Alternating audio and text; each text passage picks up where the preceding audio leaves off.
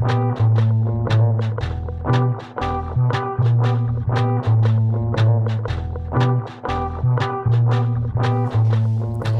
привет, это подкаст «Серый город». Серый не потому, что унылый, а потому что темы, которые мы здесь разбираем, далеко не однозначны. Сегодня у нас снова гость. Снова гость и снова очень интересный э, врач, психотерапевт и психиатр Дарья Лепихова. Привет, Даша. Угу, привет, ребят. А, спасибо, что позвали, мне очень приятно. На самом деле, а, когда вы мне сказали, как называется ваш подкаст «Серый город», я представила, что мы будем писать, знаете, где-то на каком-то заброшенном заводе. А, это помните, как раньше а, мне квартира от бабушки досталась, и у меня там была радиоточка. Mm-hmm. И я всегда, когда включала ее, мне прям становилось как-то не по себе, мне казалось, что они где-то пишут это в какой-то зоне отчуждения, знаете, на какой-то... Что там трубы, да, они и провода идут. Ну, кстати, у нас видеотрансляция да, да, не идет, так что можем сказать, что мы сидим тут где угодно. Ну нет, у вас довольно мило. Спасибо. Э, ну, в общем, э, хотелось бы, наверное, начать как раз э, с терминологии врач-психиатр, врач-психотерапевт. Вот, так скажем, люди, которые не, никогда не работали с психологами и вообще, ну, так сказать, не прогрессивные слои населения, не совсем понимают психолог, психотерапевт, психоаналитик и психиатр, чем отличаются. Можно вот так вот кратко и доступно для широкой аудитории. В чем отличие вот этих вот похожих слов по звучанию? Да, да. Ну, смотрите, психиатр — это врач, да, который получил медицинское образование, закончил медицинский университет и интернатуру или ординатуру по психиатрии. А психотерапевт — это тоже врач, который закончил институт, э, ординатуру или интернатуру по психиатрии и первичную переподготовку по психотерапии. А психолог, ну, насколько я знаю, психологи, они тоже бывают разные, да, есть клинические психологи, которые работают с какими-то клиническими там а, симптомами, и есть э, психологи и консультанты. Ну, соответственно, они работают э, со здоровыми людьми, да, у которых есть какие-то там проблемы в общении, да, в адаптации там и так далее. Ну, честно говоря, я толком не знаю, что они там делают. И есть э, психоаналитики. Ну, психоаналитики — это те, кто э, ну, работает в направлении психоанализа. То есть это там фрейдовский, лакановский психоанализ. То есть, ну, это что такое? В психоанализе я, честно говоря, тоже не сильна. Я когнитивно-поведенческий психотерапевт, поэтому э, не буду там за них что-то рассказывать. Э, ну, а граница между психотерапией и психиатрией? Ну, сложно сказать, да, психотерапевт, он работает и с психическими заболеваниями в том числе, то есть а психотерапия, она проводится и, ну, и здоровым людям, скажем так, и а, людям с психическими заболеваниями. Но в чем отличие, например, психотерапевта от психолога? а, в том, что псих, психотерапевт, он работает вот именно с, ну, с больными людьми, ну, грубо говоря, да, имеет право работать и с расстройствами личности, и, а, ну, там, с психозами, например, и с тревожными расстройствами, и с депрессивными расстройствами. А психологи, как бы, ну, не все с этим работают. Угу. То, есть, То есть, ну, например, с расстройствами личности далеко не все работают психологи, ну, если это только клинический психолог, угу. и у него есть какая-то подготовка. То есть еще, например, с депрессией, с тревожными расстройствами они могут работать, но уже там с чем-то посерьезнее нет. Угу. То есть, э, как я понимаю, это все-таки именно уровень сложности. Если расставить, то, ну, психо а, аналитики это больше ученые, которые, да, прорабатывают. Ну нет, психоаналитики, они работают, ну, с какими-то там, то есть они проводят вот этот глубинный психоанализ, работают там с бессознательным теориями. и так далее, угу. да. А, то есть, э, ну, например. Потом... Потом самое такое базовое это психолог, психотерапевт более сложно, и самая клиника э, психо Психиатрия. Ну, Психиатрия. вот я, например, и психиатр, и психотерапевт, угу. да, то есть, ну, для меня не имеет, по большому счету, значения, приходит человек там угу. с психозом, да, с галлюцинациями, с бредом, или он приходит просто с тревожностью, да, или с депрессией. То есть я могу как выписывать препараты и лечить там и, и психотические состояния, а точно так же там могу и депрессию лечить, и тревогу, и все что угодно, и какие-то фобии и так далее. Ох, как интересно Да, будет. психологи не имеют права выписывать, да, препараты. Нет, нет, это только врачи имеют право. И, ну и в принципе и диагнозы тоже имеют право ставить только врачи. Мгм. Психологи диагнозов не ставят. Они могут максимум предположить диагноз, направить к психиатру. а, ну, психиатр там как-то подтвердит его или не подтвердит, а, поставит свой диагноз, и тогда они уже занимаются терапией. То есть они не ставят диагнозы. Понятно. А, скажи тогда а, вопросы медицинской этики. Мы можем здесь обсуждать э, какие-то частные случаи из твоей практики или, э, или нет? Без называния имен, Нет, ну что-то, да, можем, в общем-то, я думаю, что, ну, думаю, ну хорошо, ладно. Тут, тут все на твое усмотрение. да. как Смотря что вы будете спрашивать. хорошо. Ну, э, тема основная, как мы ее видим, это тревога. Потому что 2020 год был максимально, мне кажется, как сказать, богат на тревожные, ну, на предрасположенность к тревоге, самые разные причины, э, и пандемии, и там потеря работы, и всякие военные там угрозы, и много-много-много чего в этом замечательном году случилось. Э, Поэтому вопрос, стало ли больше пациентов у тебя лично с тревожными вот расстройствами, как ты говоришь, э, с тревогой, которые вот тебе пришли на Ну, консультацию? именно связанные с ковид, А, любые, то есть, в принципе, вот по статистике, по ощущениям, стало ли больше людей, э, ну, просто тревожиться и обращаться к этому, с этим специалистом? Ну, безусловно, да, потому что э, этот год был напряженный, да, начиная от э, ковида, да, и каких-то экономических, э, там, э, курс доллара, евро, нефть и так далее, да, люди сели на карантин, да, кто-то потерял работу, кто-то э, очень сильно переживает по поводу состояния здоровья, да, кто-то потерял своих близких, то есть, ну, и точно так же, да, не надо исключать вот постковидный синдром, который тоже сопровождается и тревогой, и депрессией, и астенической симптоматикой. То есть, ну, ну да, конечно, То есть постковидные это те, кто переболели ковидом Да. и продолжили тревожиться? да. А по каким причинам? Ну, я вот просто тревожусь э, э, как раз из-за того, что не переболел ковидом, и в любой момент могу его подхватить со всеми А, ну, вытекающими. потому что, э, ну, конечно, я вам каких-то прямо таких механизмов не расскажу, да, потому что ковид, ну, каким-то образом поражает нервную систему, да, и, ну, тем самым действует вот на эмоциональный фон. А, физически, то есть. Да, э, о да. как.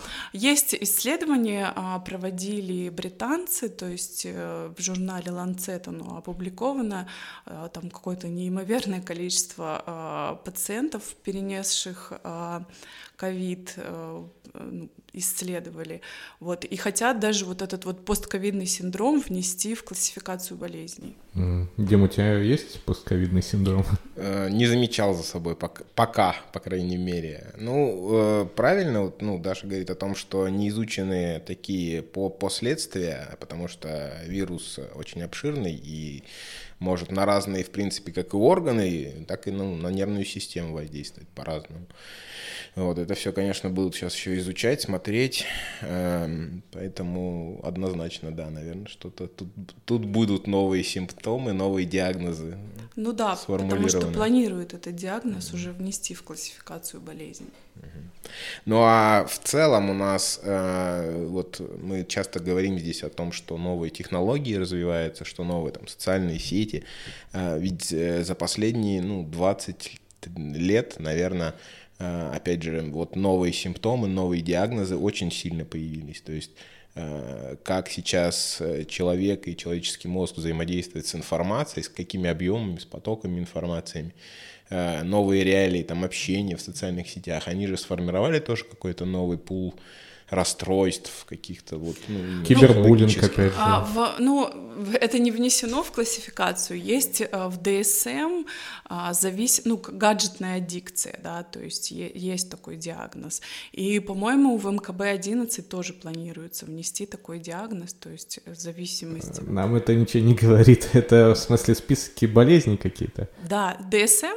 DSM — это между... международная классификация болезней. Да, я вам так рассказываю, как будто вы в Как вот на конференция психотерапевтов. Да, да, да. И, а, ну, вот это американская классификация, а, вот там есть, да, такой диагноз. А, но у нас пока такого нет, но у нас планируется вот в 2022 году выйти новые классификации болезней, и там, насколько я знаю, тоже будет такой диагноз. А что это значит, диагноз этот? Ну, честно говоря, э, можно, можем посмотреть, да, какие критерии входят э, в этот э, диагноз. Ну вот к тебе конкретно обращаются люди вот с такими проблемами, то есть именно современными на ну, основе... Ну, с зависимостями я не работаю, я не нарколог, угу. поэтому, ну вот прямо с зависимостью там гаджетной, да, какой-то аддикции нет. А, это наркологи я... работают? Ну вообще с зависимостями работают наркологи. Да, то есть, ну, есть специалисты, которые работают с зависимостью. Ну, опять же, да, если я являюсь психотерапевтом, а, ну, это не значит, что я работаю прям со всеми, со всеми патологиями, да, ну, то есть я знакома, да, я могу а, там ставить такой диагноз, да, ну, в плане психотерапии есть какие-то, ну, узкие направленности, например, а, расстройство пищевого поведения, да, это, ну, такой серьезный, а, ну, серьезные заболевания, да, которые требуют определенной подготовки. А, есть прямо психотерапевты, которые работают в основном только с расстройствами пищевого поведения. А, точно так же зависимости, да, а, ну, есть психотерапевты, которые работают только с зависимостями, да. Вот я с зависимостями не работаю. Я не работаю с детьми, не работаю с зависимостями и не работаю с расстройствами пищевого поведения. Но а, планирую пройти какое-то обучение, поэтому, ну, возможно, вскоре буду угу. работать. Тогда расскажи поподробнее, э, с чем работаешь, вот э, тогда твое направление котором ты конкретно людей консультируешь, помогаешь? А, я а, работаю в направлении когнитивно-поведенческой психотерапии, и вот сейчас еще схемотерапия. Ну, схемотерапия — это тоже а, третья волна когнитивно-поведенческой терапии, то есть, ну, это как бы ответвление от нее такое. Более простыми словами, когнитивно-поведенческая ну, довольно есть, тяжело для восприятия. А, а, то есть когниции, да, то есть когнитивно, это вот а, все, что связано с мышлением, с восприятием информации и так далее. Ну, поведение, то есть, соответственно, как мы ведем себя в какой-то ситуации. То есть, а, ну, концепцией вообще когнитивно-поведенческой терапии является а, не то, что ситуация определяет наше эмоциональное состояние и наше поведение, а то, что мы думаем по поводу этой ситуации. То есть мы работаем с мышлением, да, то есть сначала выявляем какие-то автоматические мысли и их последствия, потом анализируем их и, ну, продумываем какие-то, а, ну, даем какой-то более альтернативный а, ответ на эти мысли, то есть более адаптивный, вернее. Ну, как один мудрец говорил, сначала я хотел изменить мир, потом я изменил себя. Угу. Ну, то есть речь о том, что ситуации какие-то, они так или иначе будут возникать в жизни любого человека, и их изменить невозможно, но можно изменить отношение к ним и, соответственно, поведение э, по отношению уже, ну, как следствие ну, к этим в целом, ситуациям. Да, в общем, да. И плюс я еще работаю сейчас в схемотерапии. Схемотерапия — это вот как раз э, ну, направление когнитивно-поведенческой терапии, которое работает с расстройствами личности и ну, с какими-то а, глубинными, скажем так, проблемами, с травмами и, и так далее. Ну вот я Димин вопрос, наверное, продолжу. Он, наверное, имел в виду, что вот то, что гораздо больше сейчас информации на нас падает отовсюду, и ее надо как-то перерабатывать и жить с ней. Как это на тревожность, на вообще психологическое состояние людей действует? То есть, ну вот по твоим ощущениям, насколько стало сложнее людям сохранять уравновешенность, какое-то спокойствие, какую-то психологическую гармонию э, в эпоху вот, digital, в эпоху ну, смотрите, э, если взять вот, например, последний год, да, ну, возьмем ковид, да, и, ну, потом можно про digital отдельно, да, а, то есть, естественно, на нас обрушилось много информации. Если еще, например, год назад э, ковид начался только в Китае, да, и нам казалось, что, ой, да что там эти китайцы сейчас справятся, ничего страшного.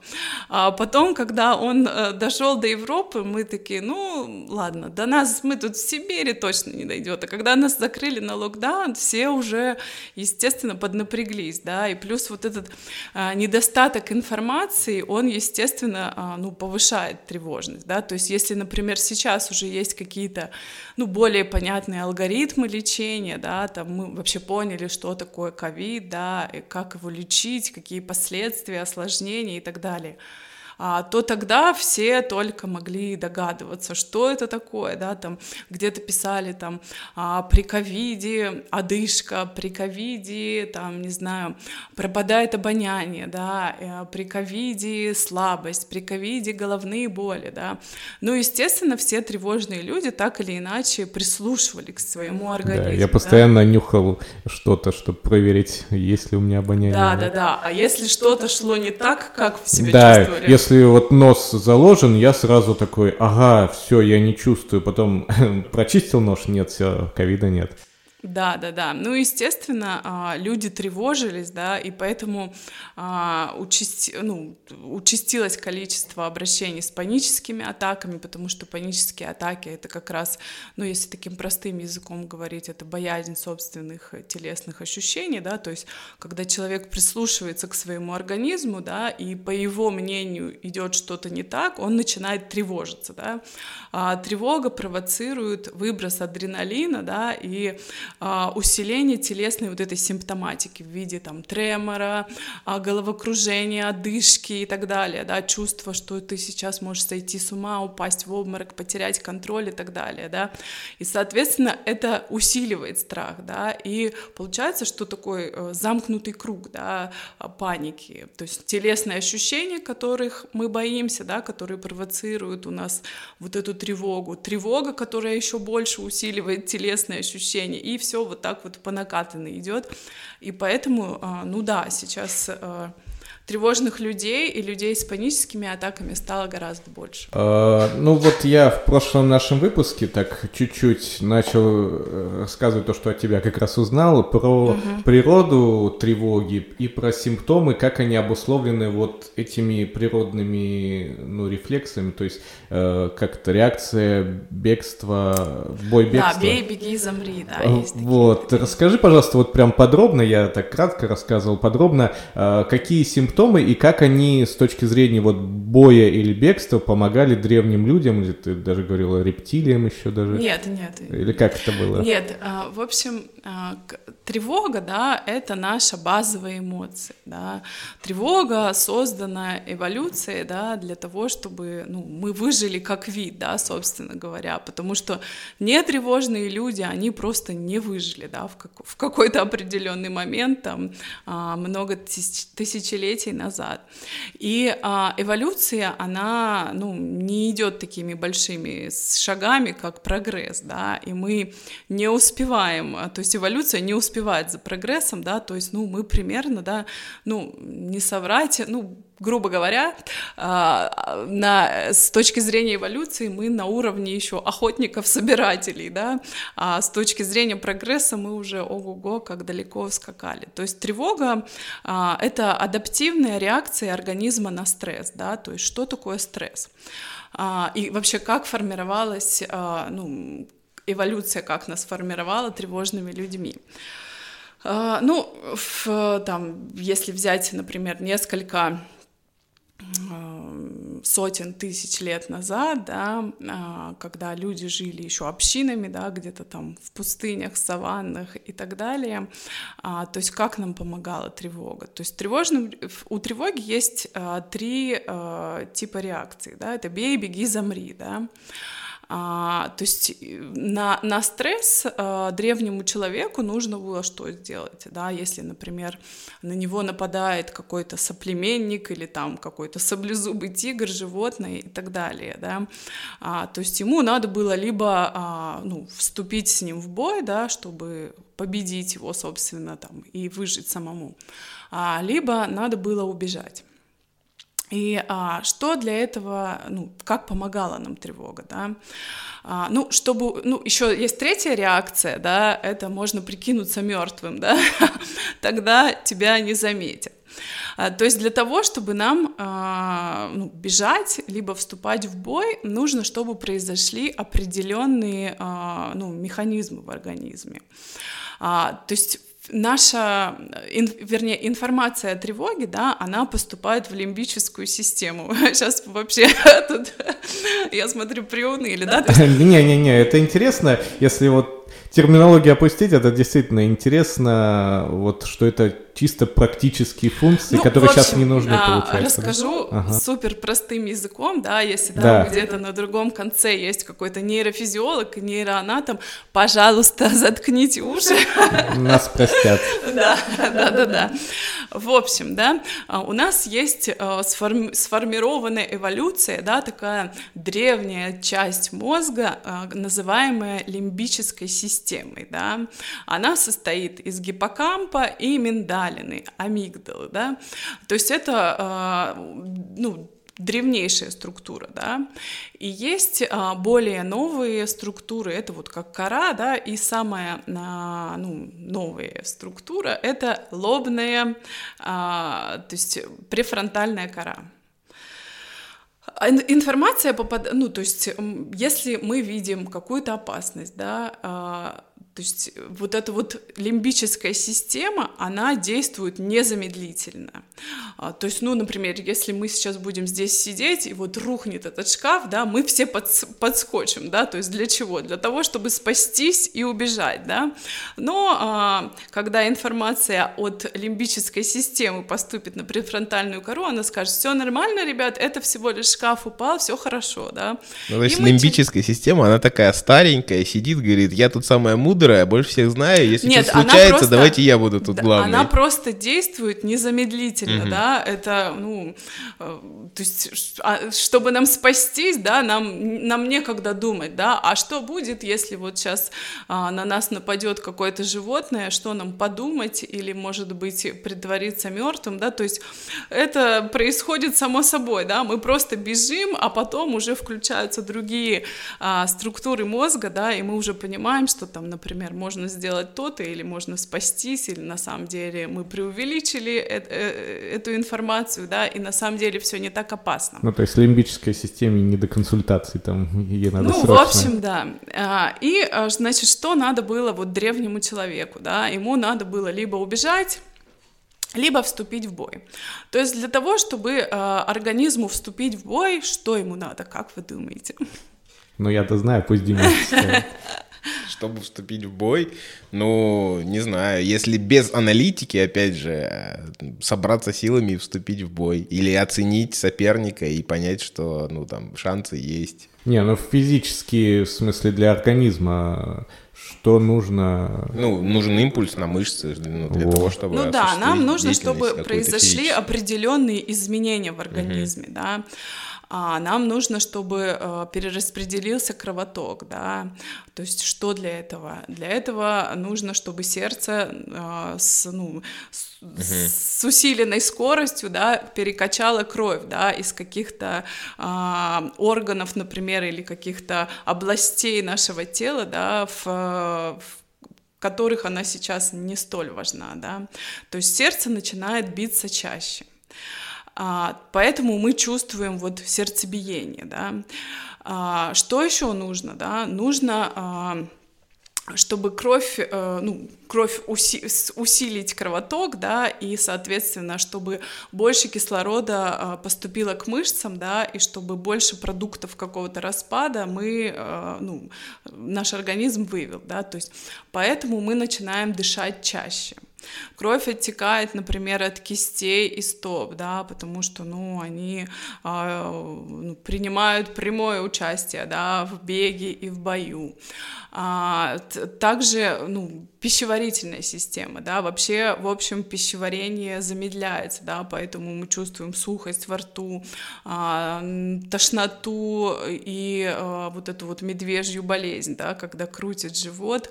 А, это связано с тем, что, ну, во-первых, пищеварительная система берет на себя много кровотока, а во-вторых, ну, это определенный балласт, да, который нам вообще не нужен, когда мы бежим или бьемся, да, то есть проще очистить как-то желудок, очистить кишечник, да, то есть вот отсюда, да, тошнота, а, там, в природе есть э, животные, да, которые в случае стресса просто профузным поносом очищают свою нервную... Ну, конкретно медведи. А, да, то есть свою а, пищеварительную систему, да, а, то есть за счет того, что мы дышим чаще и дыхание, как правило, поверхностное, а, происходит спазм, констрикция сосудов, ну, шеи, да, то есть мы и сосудов там в головном мозге где-то, да, и от этого мы можем чувствовать головокружение, от этого мы можем чувствовать, как будто мы теряем контроль и, ну, как, как будто мы сходим с ума и можем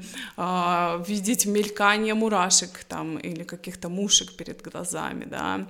А, ну, то есть, если мы дышим часто и дышим поверхностно, ну, просто наши грудные мышцы, они могут уставать, да, и мы чувствуем боль, да, и вообще чувствуем как бы такую, э, ну, усталость, да, как после физической нагрузки.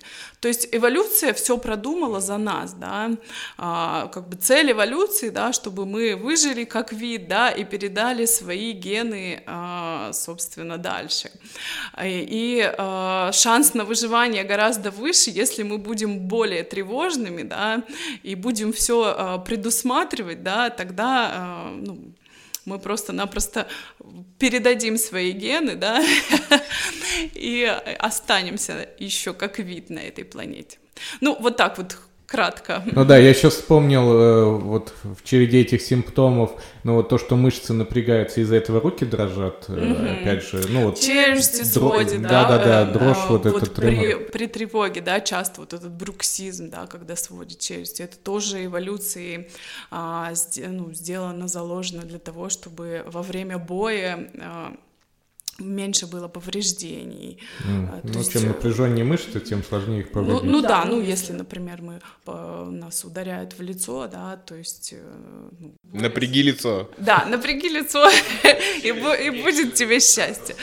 Ну, то есть происходит ряд изменений, да, в организме. А, ну, в общем-то, я не про все сказала. Да, про зрение еще что-то, не помню, что Зрачки расширяются. Зрачки чтобы... расширяются, да, чтобы света больше поступило. То есть угу. из-за этого тоже может быть мелькание мурашек. Но я смотрю, вы что-то приуныли от моей истории, поэтому я не буду сильно углубляться. Интересно вот эта история, знаешь, вот э, ты сказала, что как раз э, реакция человека на какие-то вот внешние факторы, это вот, ну, твоя специализация. То есть, соответственно, э, эти механизмы эволюции вырабатывались для того, чтобы спасти жизнь в случае какой-то, ну, такой серьезной опасности опасности. Сейчас вот эти вот синдромы появляются у некоторых людей и вот, ну, перед выступлением, перед публикой, а, при, там, при общении с противоположным полом. То есть а, почему этот срабатывает? Почему вот эта ситуация приравнивается к какому-то экстриму, который опасен для жизни? Да, почему девушка приравнивается к злому тигру? Ну, это же тоже эволюция, да, то есть, например, а, всегда в племени был, да, кто-то более такой покорный и покладистый, да, который мог а, а, спокойно сидеть, да, его воспри... не воспринимали как угрозу какую-то, и были, наоборот, то, что сейчас называется антисоциальным расстройством личности, ребята, которые говорили, так, ну-ка сюда идите, мы сейчас, сейчас все тут а, получите, да, то есть, ну, какая-то иерархия была, да, и, соответственно, вот опять же, когда с девушкой, да, при каких-то отношениях, а, ну, то есть важно было быть привлекательным в этом племени, да, чтобы на тебя обратили внимание, да, и вы а, потом в дальнейшем а, продолжили, да, и создали как, как продолжили род, в общем. А, и, ну, какие-то вот социофобические, да, проявления, это когда люди боятся там, что о них подумают, да, боятся каких-то там своих проявлений в обществе, да, это тоже, ну, вполне заложено эволюцией, да, то есть а, важно было, что о тебе подумают. Опять же, во-первых, для того, чтобы тебе выжить в племени, да, для того, чтобы тебе там размножаться и так далее. А, что еще? Ну вот э, публичные выступления, да. Ну да, публичные выступления это тоже, ну, воспринимается как бы как определенный, да, такой а, вызов, да, с точки зрения эволюции. То есть кто-то, а, ну, во-первых, это все еще зависит от темперамента, да, да, ну, с точки зрения эволюции, как бы а, тоже, ну. Ну, один говорит, все слушают. То есть ну, да, племя, да, грубо говоря, да, обращено да. на одного, да. Да, ну, а вдруг, если ты что-то не то говоришь, там, не знаю. Ты перестанешь быть вождем. Ну, Возможно, да. Тебя свергнут. Ну, понятно. Ну, а как э, понять, вот э, мы проговорили сейчас, что это реакция такая эволюционная. Чтобы правильно на нее реагировать уже сейчас, вот когда ты более-менее осознанно понимаешь, что ну зачем зачем мне сейчас нервничать, зачем мне давать волю вот этому вот а, лимбо. Э, лимбо. Твоя песня пригожая. Да, да, да. Ну что смеетесь, как правильно скажите Лимбо. А? Ну все, ну лимбо. Ну, лимбическая система. Я теперь понял, про кого Меладзе пел. Лимбо. А, соответственно, если ты осознал э, вот эти механизмы, да, ну, то есть э, э, работа вот твоя, я так понимаю, да, заключается в том числе в том, чтобы объяснить человеку, что с ним происходит в этот момент, и, возможно, от этого сознания должно прийти, э, должен прийти какой-то контроль над этими эмоциями или, или, или как? Нет, ну смотрите, то есть сейчас, э, ну вот все вот эти механизмы, да, они уже, то есть нам сейчас уже не угрожает, нет э, столько опасностей, да, которые э, нам угрожают, да, у нас есть врожденный, во-первых, тревож, тревожность это тоже еще врожденный компонент, да, то есть у нас есть какие-то врожденные там страх высоты, да, страх глубины, кто-то там боится животных, да, кто-то там не ест э, какую-то чужую пищу, да, это тоже э, для того, чтобы, да, там, э, если ты что-то ешь в, там, тысячи лет назад, да, вероятность отравиться, она а, повышается.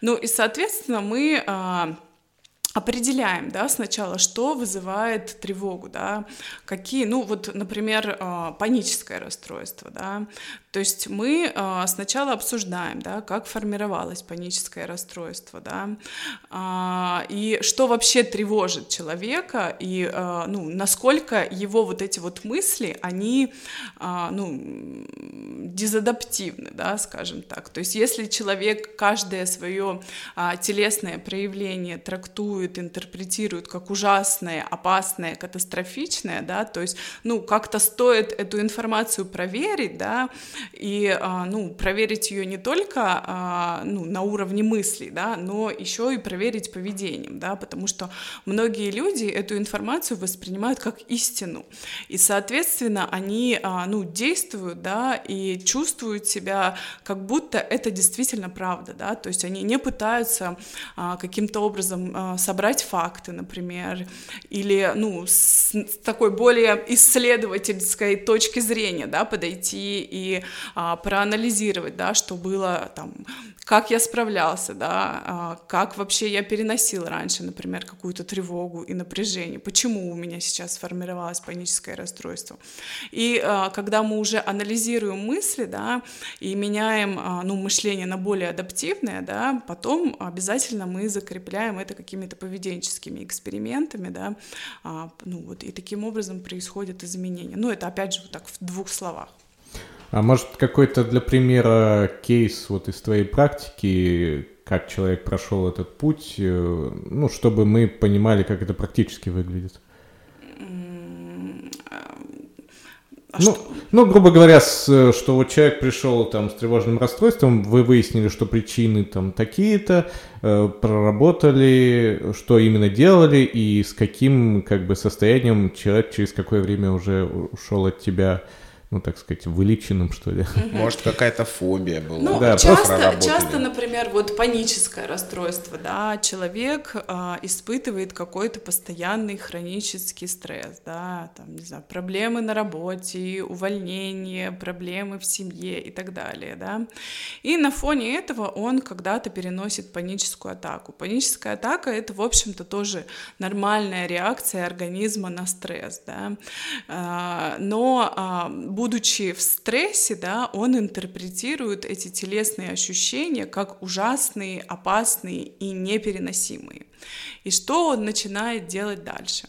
Он начинает прислушиваться к своему организму. Ну, например, вот человек, а, будучи в стрессе, а, где-то там поднялся по лестнице, да, и почувствовал головокружение, сердцебиение, там, и все вот это вот мелькание мурашек перед глазами и так далее.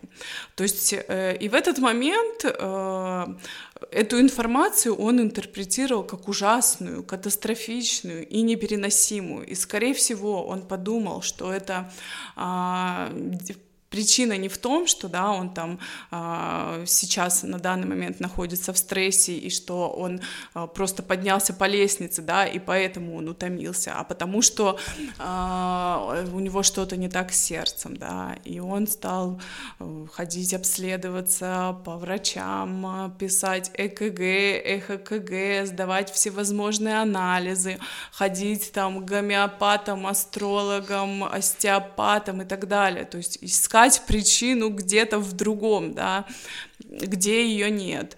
И, ну, когда э, он приходит к психотерапевту, да, вот как раз первые э, сессии это вот психообразование, да, то есть чтобы нам понять, что чинить, да, и каким образом, то есть нам нужно понять, как это устроено.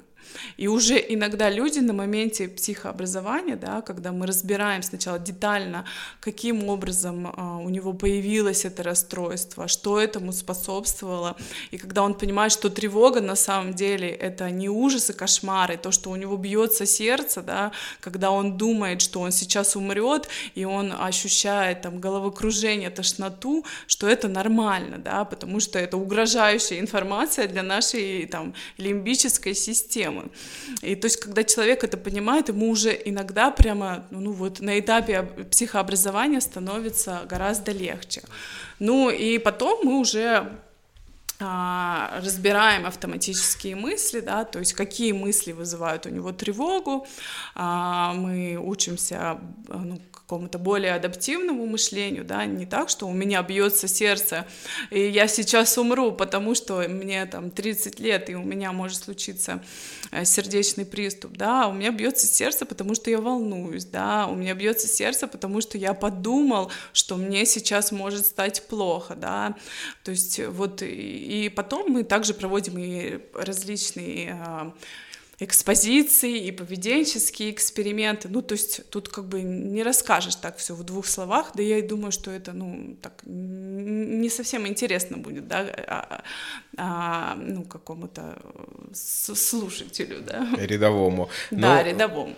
Приходит осознанность у человека на вот эти реакции, и, соответственно, с этим должна прийти правильная реакция, да, более-менее нет, ну когда человек понимает, да, что а, сердце бьется не потому, что у него какая-то есть патология, у него может случиться инфаркт или инсульт, да, он, соответственно, перестает тревожиться, да, и сердце уже перестает э, биться в таком а, бешеном ритме. То есть этот замкнутый круг он разрывает, ну, да? грубо, да. Ага. А вот еще есть такие люди, мне кажется, их не так мало, которые вот находя у себя какие-то симптомы, там, в общем, э, тревожные люди, которые вместо того, чтобы обратиться к специалисту, ну или просто даже самому с собой, с собой поработать со своей тревогой, они ну, увольняются с работы, запираются дома, ни с кем не общаются, устраняют факторы, которые вызывают у них тревогу. То есть, ну и жизнь их превращается в какое-то затворничество. Да, Что это, таким это людям? называется а- агорафобия или там агорафобия.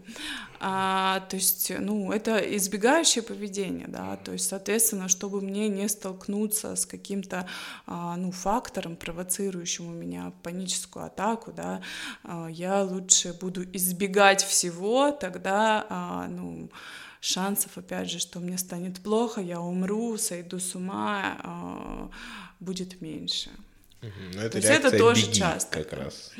А, нет, ну это реакция как раз-таки замри, да. Замри. Да, да, да. Сиди, сиди тихо и не отсвечивай, да, тогда тебя не, не заметят.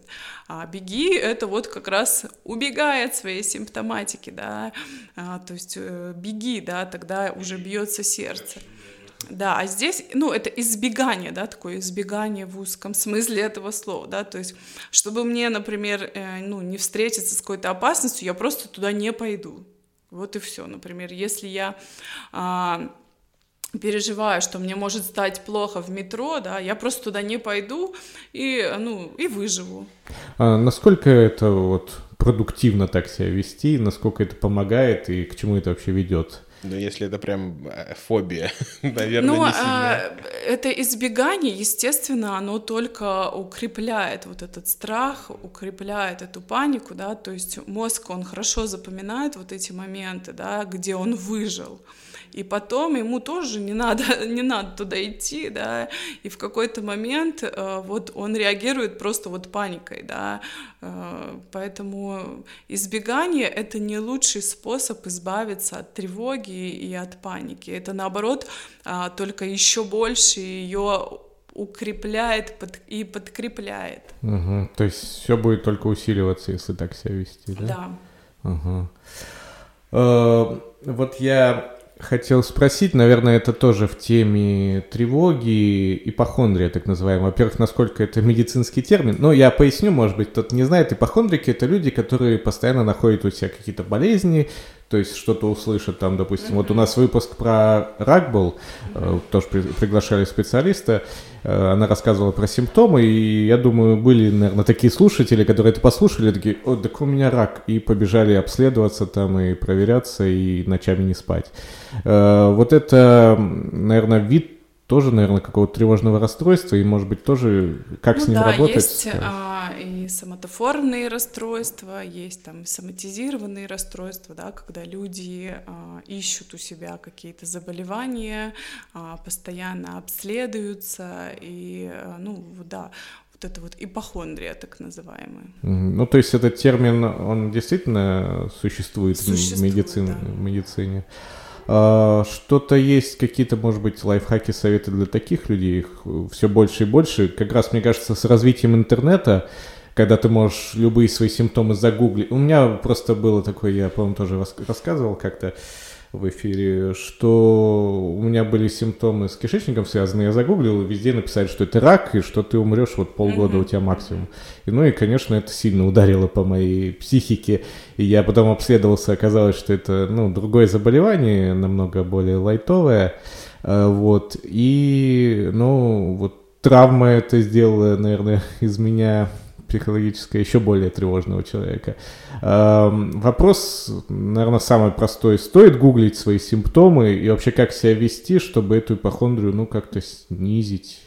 Ну, смотрите, опять же, здесь разница есть, да, между тревогой просто. То есть тревога, она не только, а, ну, нам приносит какой-то дискомфорт, да, то есть тревога, она бывает и полезная, да, продуктивная. То есть, ну, например, если мы а, что-то чувствуем, да, что в нашем организме идет не так или какое-то там, не знаю, где-то уплотнение, да, и идем обследуемся, и нам говорят, что у нас все хорошо, да, мы успокаиваемся и забываем про это. А, ну, это вот как раз такая продуктивная тревога, да, а если мы начинаем, например, а, людям говорят, что у них нет э, какого-то заболевания, да, они продолжают его ходить, искать и сдавать кучу анализов, и они они убеждены, что у них есть заболевание, да, а, ну, тогда это уже, конечно, расстройство. Угу. Ну, а работать с этим тоже, опять же, со специалистом или есть какие-то советы, может быть? ну, как советы, да, советы не гугли, ну, едва ли помогут, да, ну, здесь, в общем-то, если э, человек тревожный, да, и он, э, ну, я рекомендую всем, на самом деле, а, людям, которые э, ну, заподозрили у себя тревогу или какие-то депрессивные проявления, можно в интернете зайти и пройти тест э, тревоги Бека и э, тест депрессии Бека. А, то есть вот как раз э, Аарон Бек — это создатель когнитивно-поведенческой психотерапии, и а, ну, по результатам теста уже обратиться к специалисту, да, то есть к психиатру, к психотерапевту, к психологу, а, ну, поэтому лайфхаков на самом деле, ну, ну, если я скажу не гуглите, да, вряд ли кто-то скажет, о, прекрасный совет, спасибо, как нам этого не хватало. Мне, знаешь, еще интересен какой момент, а мы начали говорить, а, насколько, может быть, были эти какие-то исследования, может, ты в курсе, а, насколько эти вещи наследственны. Вот именно такая, ну, скажем так, первичность вот этих инстинктов. Ну, то есть э, передается ли по наследству склонность вот к таким реакциям, Э, ну, слишком чувствительным, скажем так. Ну, вообще, да, э, и плюс еще, э, конечно, все зависит от воспитания, да. Если дети воспитываются в, ну, тревожными родителями, да, они ну, с большой вероятностью, да, наверное, 99% унаследуют, унаследуют вот эту тревожность, да, и вот этот вот тревожный тип мышления, да, они будут бояться всего, что с ними может что-то произойти, их могут там обмануть, они могут заболеть, что они уязвимы и подвержены всем возможным заболеваниям, да, то есть, ну, конечно, вот этот вот тревож, тревожный стиль мышления, он как бы и, и наследуется, и, воспитыв, и воспитывается. Ну а вот что первично? Вот наследственность такая генетическая или вот э, воспитание, среда воспитания? Ну, э, вообще, я думаю, что они э, взаимосвязаны. Нельзя сказать, да, что э, тревожным человек родился, да, а воспитался прямо очень правиль, правильно, да, где все его потребности mm-hmm. удовлетворялись на высшем уровне, и он стал тревожным.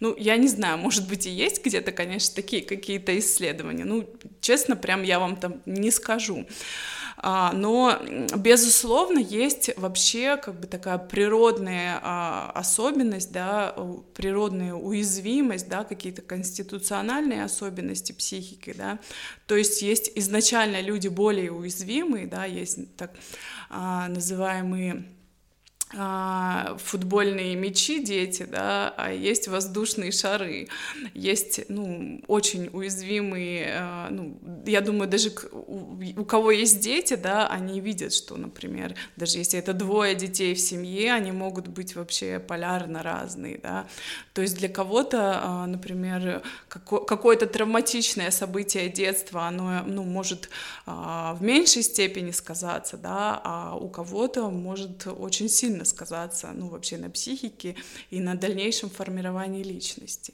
Угу. Просто я э, недавно посмотрел одну документалку, вот э, ну, в другом э, популярном подкасте вскользь ее упоминали, «Три одинаковых незнакомца». Э, очень интересная такая э, история, при том, что она основана на реальных событиях. Там как раз вот э, вся история про то, что проводили такой эксперимент, э, в котором разбирали, что первично, вот воспитание и среда, в которой ребенок растет, э, либо какая-то наследственность. То есть э, завязка истории в том, что один парень приезжает в колледж, и там с ним все здороваются, говорят, о, привет, и называют его там другим именем.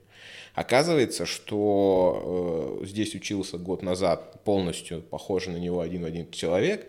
Э, они друг с другом созваниваются, и, и выясняется, что они два брата-близнеца. Э, Разлученные в детстве. Разлученные. Это индийское Да, потом они начинают танцевать. Это в США. То есть, э, вот, они два э, брата, они оба из приемной семьи, то есть эм, вот, они оба приемные, и они друг друга находят, про них пишут все газеты, там супер такой случай. И потом, э, как, ну, как я уже сказал, фильм называется «Три одинаковых». Я уже понял развязку. Э, находится третий брат, который их в газете, ну, прочитал про этот случай, смотрит, а там две его фотки, грубо говоря. И все, и там, ну, вся Америка взрывается, они ходят по телешоу, они там три брата, рассказывают про то, как они там выбирают одни, типа, сигарет, что им там нравятся одинаковые типы девушек, что они там прям друг друга чувствуют, понимают, прям такие братья-братья-близнецы. И вот такая, ну, история. Вот, и это буквально самое начало этого фильма документального. Что да. ж там было дальше, мне аж страшно. Шерли Мерли называется документальный фильм, нет? Не, ну я прям, ну, наверное, рекомендую посмотреть. Я давайте не буду рассказывать прям самый финал саспенс, чтобы спойлеров таких э, не, не наводить. Но дальше они раскручивают историю о том, что так получается, что вот они анализируют свою жизнь. Один жил в бедной семье, э, другой жил в семье среднего класса, один в богатой семье. Вот. Э, к ним каждому приезжал там, психолог э, раз в неделю, с ними брались интервью, они там потом едут, обращаются в этот медицин... Э, центр по усыновлению, спрашивают, мол, а как так получилось, почему вы не сообщили?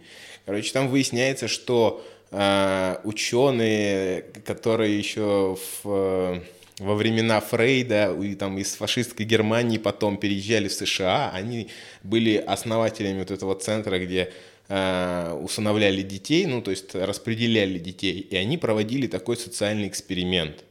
То есть они раз, разделяли двойняшек, тройняшек, отдавали в разные семьи, смотрели именно разные слои воспитания, ну, разные слои населения – разную такую психологическую атмосферу им создавали. И то есть вроде бы они одинаковые, ну, с Но ну, точки это вот зрения как генома. Раз вопрос вот этой вот, э, ну, природной, ну, действительно есть природные, врожденные, вот эта вот уязвимость, да, или особенности психики. То есть, ну, сложно сказать, э, попадя в какую семью, да, а, даже неуязвимый ребенок а, может попасть в такую семью, да, что из него там сделают, а, ему сделают очень плохо, да, и, ну, честно говоря, эм, ну вот по поводу твоего вот этого сериала, да кто я такая, чтобы его комментировать?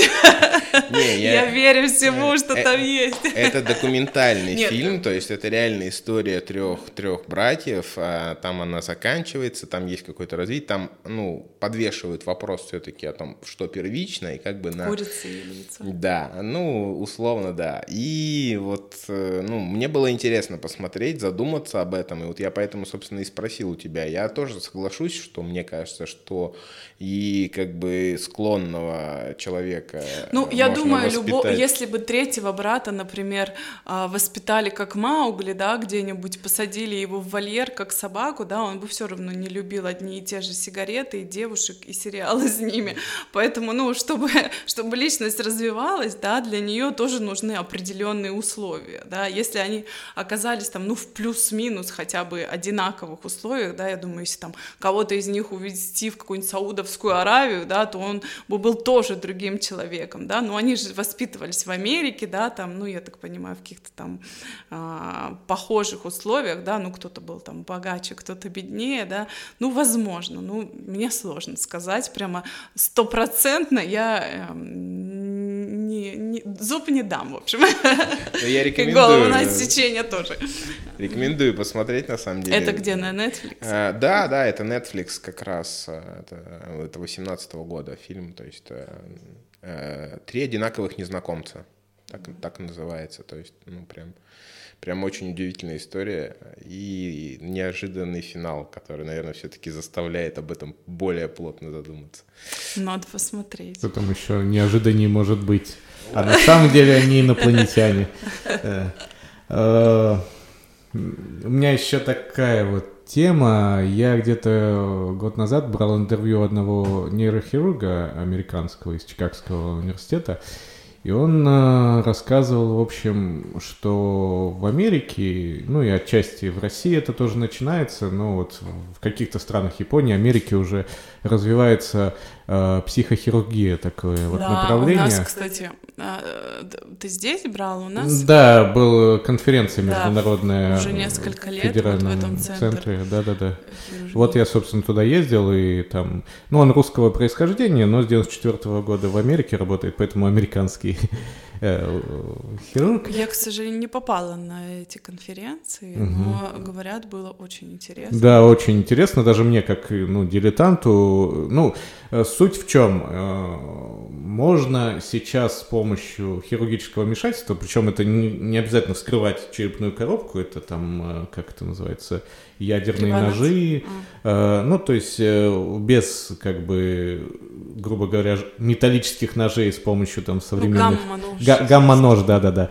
Э, Вот эти все вещи без вскрывания черепной коробки и так далее, можно лечить какие-то психические, психологические расстройства, ту же депрессию, те же, ту же, по-моему, даже там и про паническое расстройство шла речь, и про синдром Туретта. Вот, Ну, это знаменитый. опять же речь идет от, э, о резистентной депрессии, да, которая вообще не поддается никакому лечению ни антидепрессантами, ни нормотимиками и так далее. Ну, то есть это крайний случай, да? Ну да, конечно. Ну, я не думаю, что кто-то придет и скажет, вы знаете, у меня уже три недели, я не хочу есть, спать, мне ничего не надо, его, его на гамма-нож отправят а, там, на какое-то хирургическое вмешательство, да.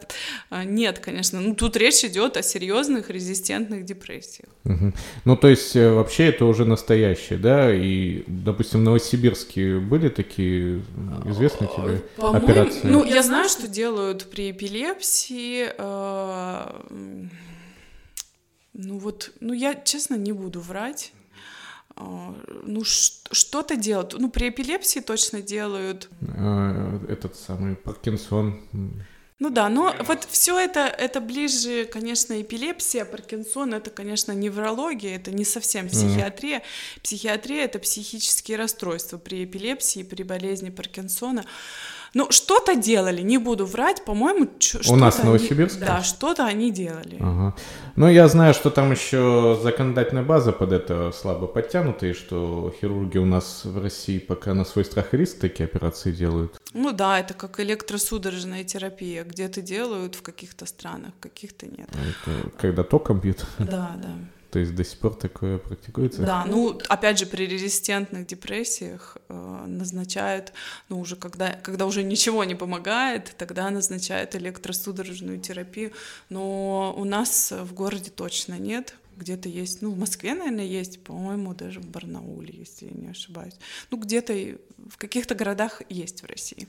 Я почему начал тему? Это вообще тема глубже. Она там развернулась в дискуссии на конференции, потом в интервью я начал об этом говорить. Э, Сейчас есть, уже сейчас, 2020-2021 годах, есть возможность э, не только устранять какие-то заболевания, да, но и менять человека как личность с помощью хирургического вмешательства, делать его, ну, грубо говоря, бесстрашным и отправлять на войну, грубо говоря, чтобы он не боялся смерти, делать его безвольным, делать его, может быть, интеллектуально более развитым, то есть... Господи, это, это Гитлер придумал.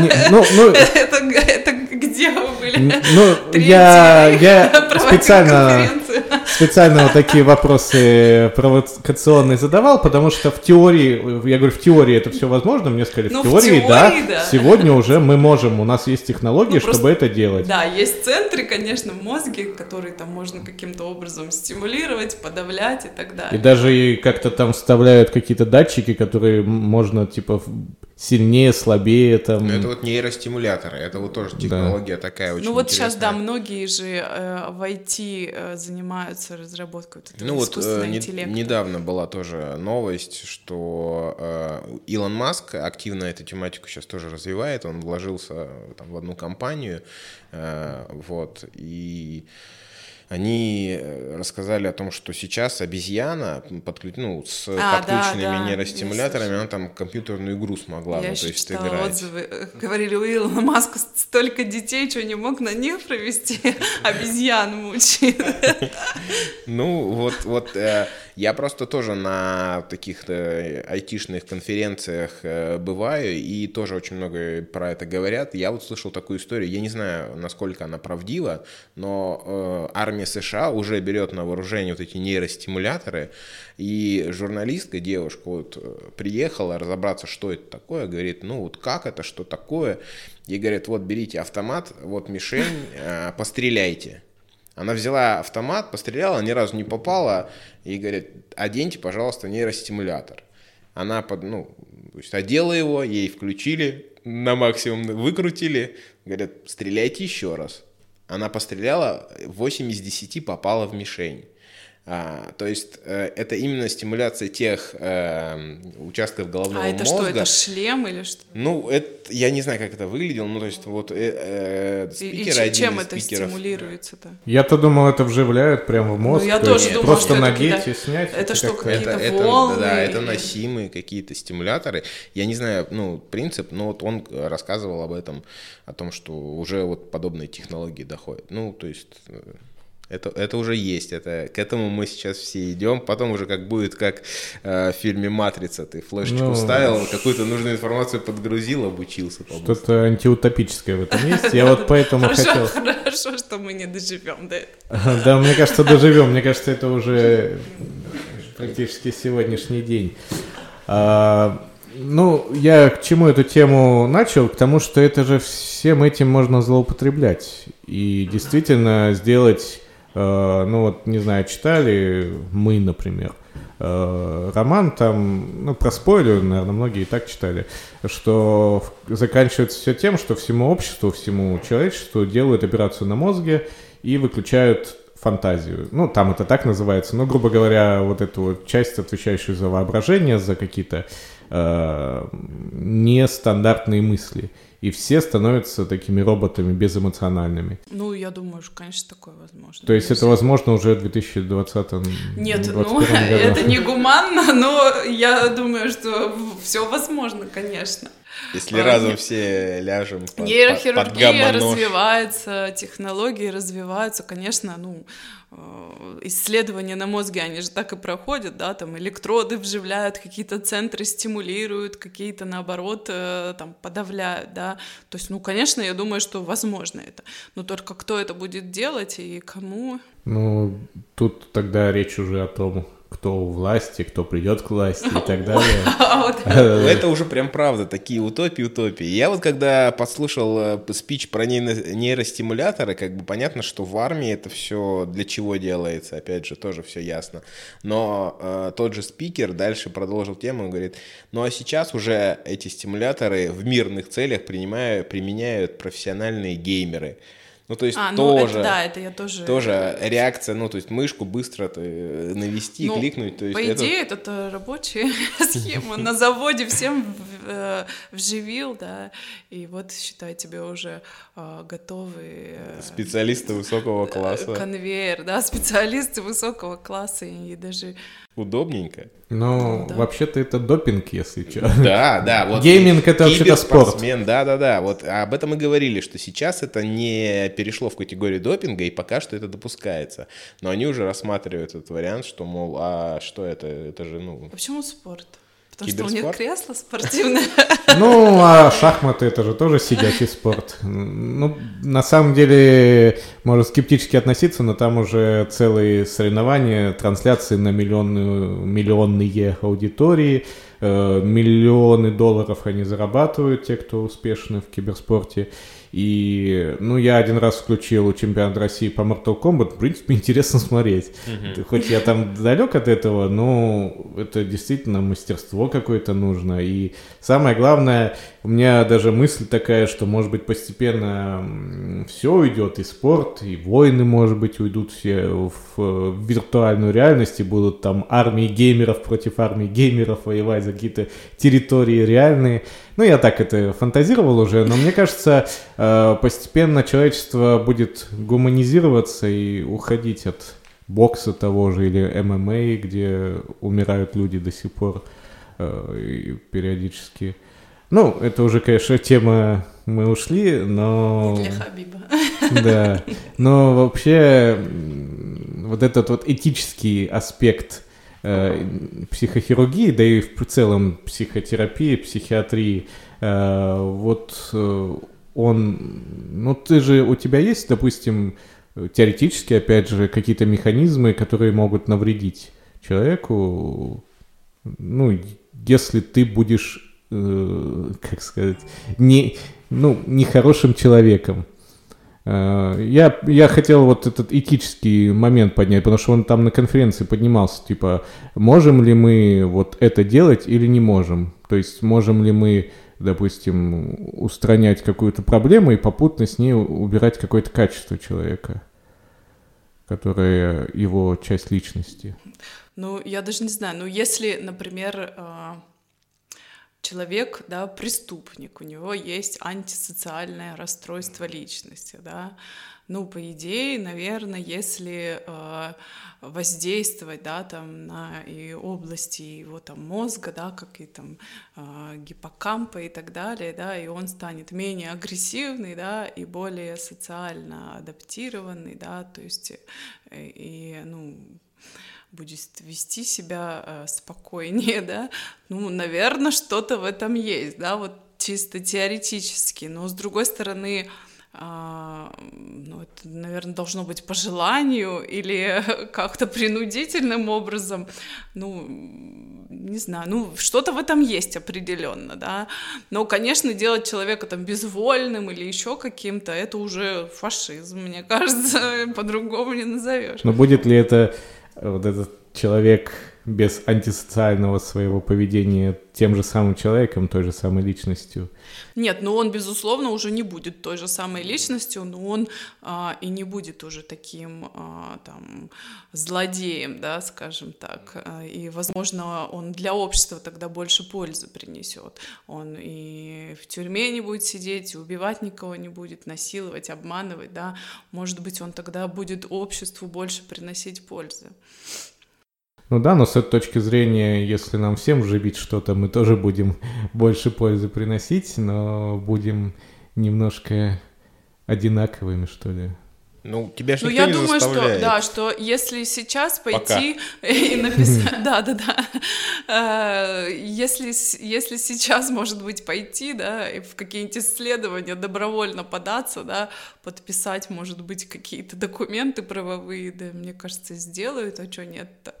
Э, я думаю, что вот эти как раз а, все исследователи, да, все эти нейроанатомы, нейрохирурги, да, так как у них, э, если вы придете самостоятельно, да, и скажете, я хочу, э, и для этого будут какие-то там документы, да, они будут только за, им потренироваться, чего бы нет. Ну, мне так кажется.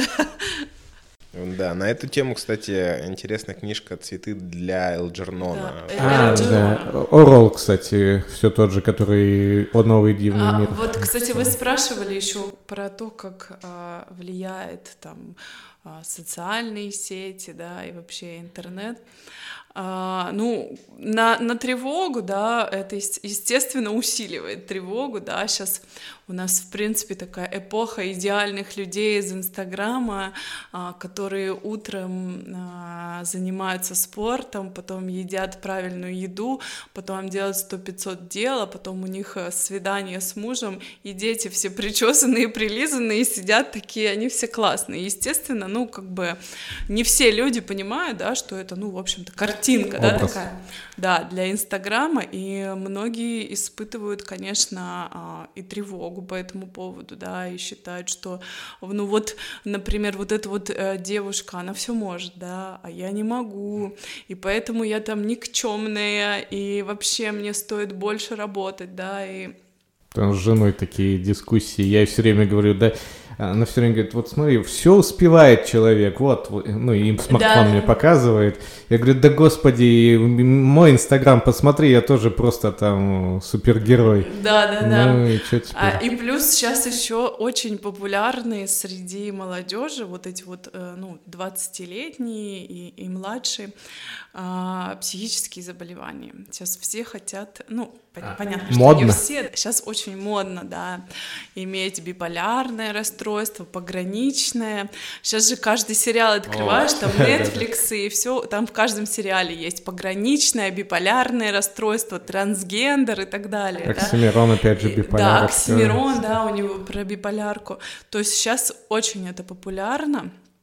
И прям, а, ну, сейчас на самом деле этого очень много, но те некоторые, у кого этого нет, они а, не прочь бы быть такими личностями, выделяющимися, неординарными и э, страдающими чем-то. Но... Стен, стендапе на эту тему шутили, говорят, почему вот депрессии, все хотят быть депрессию себе или биполярочку, никто не хочет себе НРС какой-нибудь. Да, вот да, да. Подошел к баре к девушке, сказал, ты знаешь, у меня НРС. Ну, не том, чтобы прям это повально, но э, сейчас есть мода на психические заболевания, как бы это ни звучало странно, но есть такое. Некоторые прям приходят и говорят, ну что, что, ну я же больна, ну скажите, или там я же болен, ну скажите мне. А. Ну вот, вот опять же. Вот это э, тоже влияние непосредственно соцсетей, вот всей вот этой масс-медиа. Согласен полностью. Мне кажется, что именно из-за этого, ну, первой была депрессия, которая стала модной, как мне кажется. Сейчас уже все вот более серьезные расстройства ищут и хотят, хотят ну, козырнуть депрессия таким. в каких годах? Ну, я, я про то, что, в принципе, понятие депрессия, вот э, когда она клинически, медицински, то есть подтверждается, это все понятно. А когда человек приуныл, сидит, смотрит на дождь и какаушку пьет и говорит, вот что-то у меня депрессия, похоже. Да, ну да, вот, да. то есть это, ну, это принципиально, это, хочется по щам это дать сказать. нулевых мы, мы оставили, да. Ну вот, вот, вот я говорю, для меня э, депрессия очень была обесценена, вот это понятие, вот этой волной, когда люди такие, ох, что-то у меня депрессия. Ну, ну, ну депрессии на самом деле сейчас тоже очень много, да, но а, депрессия, она немножко по-другому проявляется, и она носит стойкий характер. Депрессия — это не так, что ты сегодня немножко тебе грустно, да, и поэтому у тебя депрессия, а завтра тебе уже нормально, да, то есть депрессия носит э, э, ну, как минимум две недели, да, а, должна эта симптоматика сохраняться, чтобы поставили диагноз депрессии. Угу. И это не так круто, как малолетки об этом думают. Это очень сложно, мне кажется, жить в депрессии. Ну, они не думают состоянии. о депрессии, они думают о чем-то более популярном. А, Биполярное расстройство,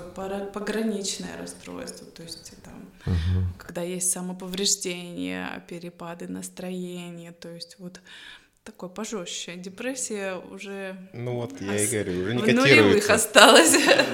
Да. Вышла из моды. Что же будет дальше? Надеюсь, что до шизофрении, бред, расстройства мода не дойдет. Вот я как раз хотел сказать, что обратная сторона у этого всего есть, что из-за того, что вот депрессию все так обесценили и называют ей все на свете, люди с реальной депрессией воспринимаются обществом, ну, по крайней мере, у нас в России, в Новосибирске, мне кажется, скептически. Ну, часто же можно услышать, что тебе депрессия, иди, пойди погуляй это, по лесу. Это пережитки поработай. вот этого советского времени. Угу. Много приходят, например, молодых э, там, девчонок, парней, да, то есть, ну, пациентов молодых, э, там, до 25 лет, э, которым действительно плохо, у них действительно депрессия, или у них действительно биполярное расстройство, или пограничное, а им родители говорят, что ты сама все можешь, не пей таблетки, да, то есть, ну, люди не понимают всей серьезности, или, ну, они, например, приходят, им назначают лечение, лечения или даже в стационаре лечения, им становится лучше, им потом родители говорят, все, бросай эти таблетки, ты все сможешь сама, или там депрессия это потому, что ты ленишься, или вот придумали депрессию, раньше вот там мы в пруд пока сходим, постираем, все развесим, машина к небу, ну вот эти вот истории, я думаю, все их слышали, э, и вот, а вы тут типа сейчас занимаетесь всякой фигней. Это, ну, я думаю, что это вот пережитки вот этого совета советского воспитания и вообще советского прошлого какого-то. Сейчас уже а немножко по-другому. Кстати, вот о Советском Союзе, вот, как говорится, в Советском Союзе секса не было, а вообще психологические болезни были в Советском Союзе, потому что, ну, есть ощущение, что при всей вот этой пропаганде там и ложном представлении об СССР все равно люди как будто жили больше на расслабоне, меньше было негативной информации за счет того, что все СМИ были подконтрольны, да, интернета вообще не было, меньше ты парился насчет карьеры, насчет... То есть ты мог всю жизнь отработать слесарем на заводе, и никто не сказал бы, что ты там никто, а сейчас, скорее всего, скажут. Вот. Ну и меньше вообще ты стоял перед выбором. Многое за тебя государство решало, общество. А, можно ли сказать, что психологических э, расстройств э, и факторов, э, ведущих к этому в СССР, действительно было меньше? Или же просто ну, делали вид, как обычно? Ну, я думаю, чтобы прям точно об этом заявить, надо какую-то статистику знать. Э, я ну, не могу так. Ну, я боюсь, что ее и не вели в Советском да Союзе. Нет, довели, конечно, все. Ну, еще в Советском Союзе была карательная психиатрия, да, очень много там. А, ну, в общем-то, да, шизофрения это, ну, устаревший термин немножко, да, это такое эндогенное заболевание, да, а, то есть и оно было и в Советском Союзе, и, и в наше время, и еще за тысячи лет до, да, то есть, в общем-то, на это особо, ну, ни, никаким образом, то есть шизофрения — это наследственное заболевание, ну... Не, ну про тяжелые расстройства мы, наверное, не говорим, это действительно лечилось, и, может быть, не всегда правильно, но психиатрия была сильная, я так понимаю, в Советском Союзе. Ну... Не считая каратель, карательная, то есть речь о чем? О том, что диссидентов, э, борцов с режимом советским, при Сталине расстреливали, там, при Хрущеве сажали в тюрьму, а при э, Брежневе в психушку отправляли и говорили, дайте сумасшедший, вот только сумасшедший может Советский Союз критиковать. Ну, или геев пытались а, Ну, опять-таки, да. Всякими такими способами. Тоже считалось Сейчас мы тебя вылечим. Уголовная статья была за мужеложество. Да, да, да. А, ну, я думаю, что э, были другие проблемы в то время, да, это нам кажется, может быть, мы не жили как бы так а, полной жизнью в Советском Союзе, да, но я думаю, что вот эти вот проблемы с дефицитом, да, а, что и, отголоски какие-то войны, да, люди же все-таки ну, тревожные были. Ждали Третьей мировой? Ну, нет, ну, в общем-то, да, только все начало как бы так приходить более-менее в норму, да, многие еще воевали на войне.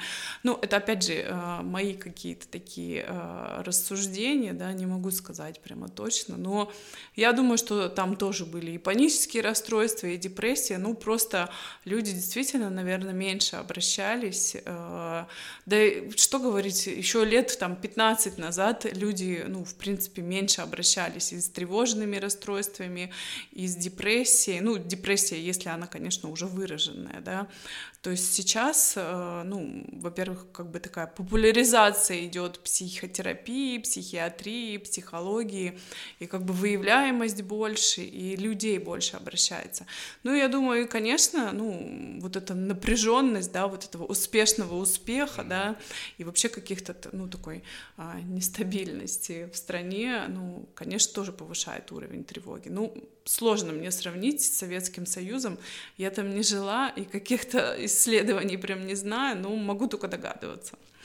У каждого времени свои стрессы. Да, Тут... я, я думаю, там тоже стрессов было, еще все были такие напряженные, да, там не дай бог, что-то где у меня э, мама, у нее немецкая фамилия, там ее еще, хотя, хотя она там 65-го года фашисткой в школе обзывали, ну, то есть, как бы, э, ну, люди-то все жили все равно в такой относительной нищете стабильной, да. Ну, да, согласен. А, про депрессию еще. А насколько... Вот я на той же самой конференции узнал с большим для себя удивлением. Знаете, какой диагноз по статистике в мире в целом? Депрессия. Да. Скоро выйдет на первый э, э, план. Ну, короче говоря, я, я не договорил по э, причинам инвалидности в мире. Э, депрессия на одной из первых мест, может даже уже на первом. Э, ну вот по статистике. То есть у нас в России представить, чтобы тебе по диагнозу депрессия дали инвалидность, ну у меня нет ни одного примера ни в моем круге общения, ни в целом там из СМИ и больничный, мне кажется, даже тебе не дадут. То есть ты, имея довольно тяжелое психологическое расстройство, вынужден продолжать работать, продолжать существовать так, как будто у тебя его нет. Э, насколько вот в медицинском... Ну почему? Ну можно обратиться к психиатру, получить э, больничный можно, лист, да? лечиться. Ну конечно, с депрессией, э, да и с тревогой можно. То есть можно получить больничный лист и лечиться. Почему? При, при депрессии очень много соматических различных проявлений, а, там тех же болей каких-то хронических, а, вот этой вот слабости такой, недомогания угу. и так далее. То есть э, вот поэтому еще она так, ну, как это сказать, на, на работоспособность, да, и, в общем-то, а, очень сильно на качестве жизни отражается. Угу. Ну, да, есть такое. Можно, да? Можно, да. Сейчас, сейчас меня коллеги психиатры из э, государственной психиатрии скажут, замолчи. Ну, вы можете обратиться, да, пойти к психиатру и получить больничный лист и лечение, и госпитализироваться, э, и полечиться, и пройти, а, ну, бесплатную психотерапию, э, такой несколько встреч. То есть э, не все так плохо. А, ну, то есть, может, люди сами тогда стесняют. Ну, с другой стороны, придешь ты, типа, в, в эпидемию ковида, а у меня депрессия, я не буду работать в ближайшие месяцы. Ну, у депрессии есть вот как раз вот эти маски, да, а, каких-то заболеваний соматических, да, и часто люди обращаются к психиатру в последнюю очередь, они ходят к неврологам, к терапевтам и так далее, да, а, то есть, но если есть сейчас уже очень много грамотных там терапевтов, неврологов, которые а, понимают, да, что здесь нет какой-то соматической проблемы и направляют к психиатру, к психотерапевту, говорят, что вам здесь не место, да, а есть те, кто продолжают лечить какими-то там наотропами, чем-то еще, а, то есть лечат, лечат, э, направляют куда-то, обследуют, да, хотя, ну, на самом деле какой-то причины для ну, соматической патологии там нет вообще никакой. Вот. И инвалидность тоже можно в России с депрессией получить? А, ну, прямо с, с диагнозом депрессивное расстройство, там есть еще рекуррентное депрессивное расстройство. А, ну, Теоретически, честно, вот я что-то не помню такого опыта. Ну, теоретически, наверное, можно, да, если э, вы находитесь на больничном длительное время. Mm. Ну, я думаю, в теории, да, а на практике инвалидность подтверждать-то очень сложно. Нет, ну, э, инвалидность, то есть, ну, депрессия, она лечится. То есть это же не хроническая, это там, не знаю, не почечная недостаточность. Но в мире, да? как мы выяснили, дают инвалидность направо и налево, я так понимаю, раз она на первом месте ну, прям конкретно по депрессии можем даже посмотреть. Я не думаю, что э, прям везде в мире ты приходишь, лечишься какое-то время. Ну, если ну, это... это, видимо, за счет Америки ну, и развитых это, стран это, Европы. опять же, речь идет про резистентную депрессию. Но если у тебя депрессия, да, ты приходишь, тебе назначают антидепрессанты, то через какое-то время ну, наступает улучшение, да. Mm. А если не наступают, подбирают терапию, добавляют нормотимики и так далее. А, то есть есть э, ну, с депрессией, если ты обратился и два месяца находишься на больничном, инвалидность тебе никто не даст сразу. Вообще инвалидность получают после полугода э, какого-то заболевания. Я слышал даже, что человек без руки каждый год ходил подтверждать свою инвалидность, что у меня не отросла она, смотрите. Ну, это так и есть. Надо три, три года а, подтвердить свою инвалидность, чтобы тебе дали бессрочную. Угу. Это уже нюансы нашего государственного устройства, мне кажется. Ну да, там еще, чтобы инвалидность получить, надо столько всего пройти, что 10 раз подумаешь, нужна ли тебе эта инвалидность или нет.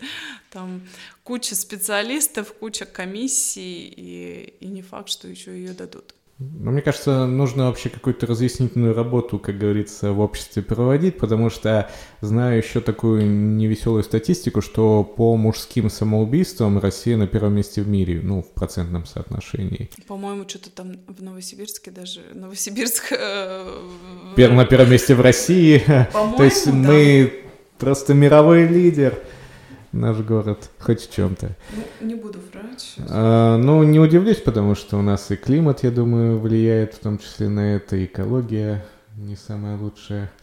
А, ну, так вот, я про то, что и люди, которые страдают психологическими расстройствами, мне кажется... Психическими. Психи, психическими, да. А, они до конца, вот как ты говоришь, не хотят это признавать или вообще не знают об этом и, ну, э, считают, что это что угодно, только там не, не, психолог... не психическое расстройство. Ну и общество так вот настроено, старшее, по крайней мере, поколение, что это все ерунда, и это вы сами себе придумали.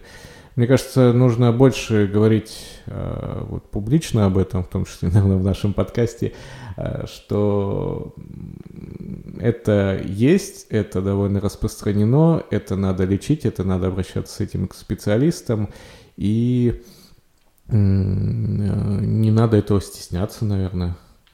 Конечно, да. Если вы чувствуете тревогу, если вы можете пройти тесты, вот эти тест Бека и а, тест э, депрессии, тревоги, то есть там шкала тревоги, шкала депрессии, и если у вас высокие показатели, вы можете обратиться к психиатру, к психотерапевту. Если есть показания, вам выпишут препараты и назначат психотерапию. Э, ну, просто почему именно мужских самоубийств, мне кажется, больше? Потому что мужчины, ну, для мужчины вот классического какого-то русского мужика как-то, наверное, унизительно признать, у меня депрессия, у меня там тревожное расстройство. Э, я или буду терпеть, или буду бухать, ну, бухать, кстати, многие, да, чтобы полегче стало при тревожных депрессиях. Остановится? Ну, пока, пока выпиваешь, да, и ну, наркотики тоже помогают, конечно, на какое-то короткое Отлично. время они избавляют, да. Ну вот, на этом мы, пожалуй, закончим. Нет, ну я имею в виду, что, а, ну это такое избегающее поведение, да, то есть многие приходят к этому, а, ну, и не Из-за понимаю, того, что да. просто не, не обратились к специалисту Но нужному, действительно. Да. На самом деле, давай все-таки вырулим из этого, с этой опасной дорожки. Э, наркотики, алкоголь э, в краткосрочном... Ой, это плохо. Да, в краткосрочном периоде, может быть, снимут твои симптомы, а потом усилятся да, ну, Я они. просто к тому, что многие прибегают к этому, угу. да, на какое-то время это приносит, безусловно, облегчение и, ну, какой-то расслабляющий, эйфоризирующий эффект, да, но а потом наступают другие проблемы с зависимостью. И... Но и депрессия при этом не уходит, я думаю. Депрессия не уходит. Это, она, она же не лечится, она просто снимает ну, алкоголь, я имею в виду наркотики. Алкоголь, ну он просто расслабляет. Это ну, не лекарство. Говоря. Алкоголь не лекарство. Вот это новость, да, Саша? Есть закон о пропаганде алкоголизма и наркомании, и нам его надо соблюдать. Вот. А, Расскажи, пожалуйста, поподробнее про тесты. Мы тут а, перед, перед эфиром а, долго смеялись по поводу ты, тестов разных, какие есть. Кто-то из Spice Girls. Да, кто-то из Spice Girls, кто-то из Гарри Поттера. Насколько вот эти тесты, в принципе, ну, имеют какое-то подкрепление психологии как науки?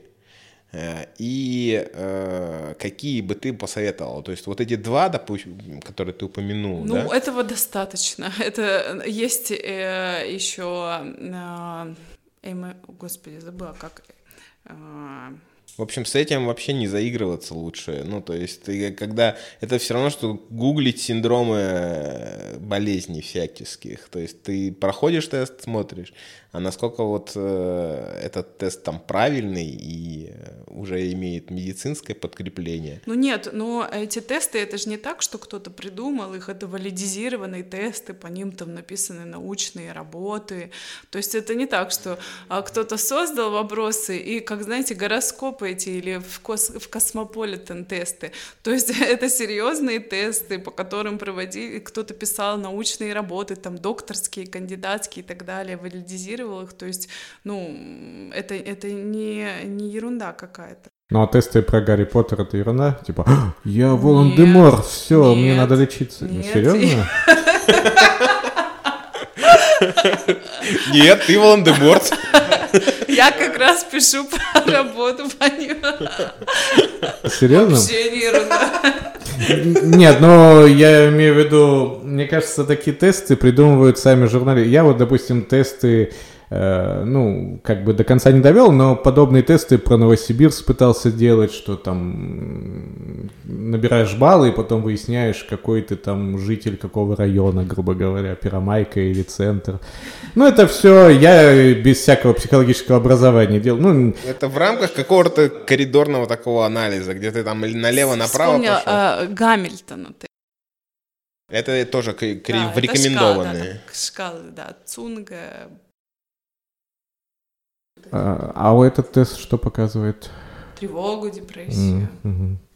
Ну, есть там еще различные, но они такие уже узконаправленные, там, при биполярном расстройстве, то есть там, а, ну, я думаю, что на а, обывателям это не надо, да. Все правильно. В общем, только три теста подтвердил, Ну, только тогда какавушку Нет, ну и вот на окно. пройдите а, тест Бека, тест а, тревоги тест депрессии. Если у вас есть какие-то показа- ну, показатели а, в пользу депрессии, пользу тревоги, обратитесь к специалисту. То есть не надо придумывать там что-то сверх, да, искать еще 50 каких-то тестов и еще каких-то способов для этого определения. То есть вы обратитесь к специалисту, любой специалист э, сразу определит, депрессия это а, или что-то еще, тревожное расстройство это генерализованное или это там паническое расстройство, плюс еще же обязательно важно а, ну, клиническое интервью, да, поэтому обращайтесь к специалистам, и они вам обязательно помогут. Да, кстати, вот еще все-таки хочу задать. А, в студенческие мои годы, вот особенно, ну да, на старших курсах, это лет 40 назад, не, ну, лет 15 назад, лет 17, получается, было модно определять свой психотип. Штирлиц, там, Бальзак, вот это а вот. это, это какая-то соционика? Соционика, да. Насколько это, ну, вообще, реальная тема или ерунда? Ой, я, ну, я не, не сталкивалась? Не, не скажу. Не анализировал. Я знаю, что есть такое, но ну, думаю, что уж точно не что-то, не инновационный какой-то метод. э, Найди научную работу, написано. Да, видите, я-то больше, знаете, э, по доказательным э, методам. Вообще из всей доказательной психотерапии на данный момент есть только когнитивно-поведенческая психотерапия и все а, направления вот с ней связаны. То есть Доказательная это что? Схемотерапия. Ну, там, где проводились клинические исследования, где она доказала а, Эффективность? свою эффективность, да, то есть схемотерапия, mindfulness-терапия, акт-терапия и так далее. То есть вот А это- психоанализ фрейдовский, он... э, Нет. То есть он больше модный, чем эффективный? Ну, как говорят психоаналитики, да мы просто не проводили никаких исследований, поэтому ваша когнитивка тут вроде... а, А, то есть у вас школы есть конкурирующие там? да, Хогвартс опять, да? да, мы у нас батлы, район на район выходим. Драки постоянные. Ну, на самом деле, бывал я на научных конференциях, до драки там недалеко бывает Ну, иногда. бывает, кстати, да. Ну, спросите еще что-нибудь, что, что же вы? Да ну тут что спросить. Я на самом деле тоже очень за доказательную базу э, ратею, поэтому большой респект именно вашему разделу психология. Е, Да. Я, если что, да, в вашу Мы не банду. победим наш район. В следующий раз позовем э, какого-нибудь психоаналитика, и он будет также... Что эта баба тут несет про свою эволюцию? И мы будем говорить респект тебе в конце. Да-да-да. Ой, ну что, все что ли? Да, я думаю, что все. Мне хотелось бы все-таки подчеркнуть, что э, обращайтесь к специалистам, не делайте поспешных выводов сами о себе, если не, не можете. Если в чем-то сомневаетесь, лучше уточните у человека образованного, который на это выучился и который этим занимается и работает. Э, на этой ноте давайте будем завершать. Э, спасибо большое за разговор, Спасибо было очень интересно. Э, Да. Спасибо, что пришли. Да, не бухайтесь, не колитесь, это...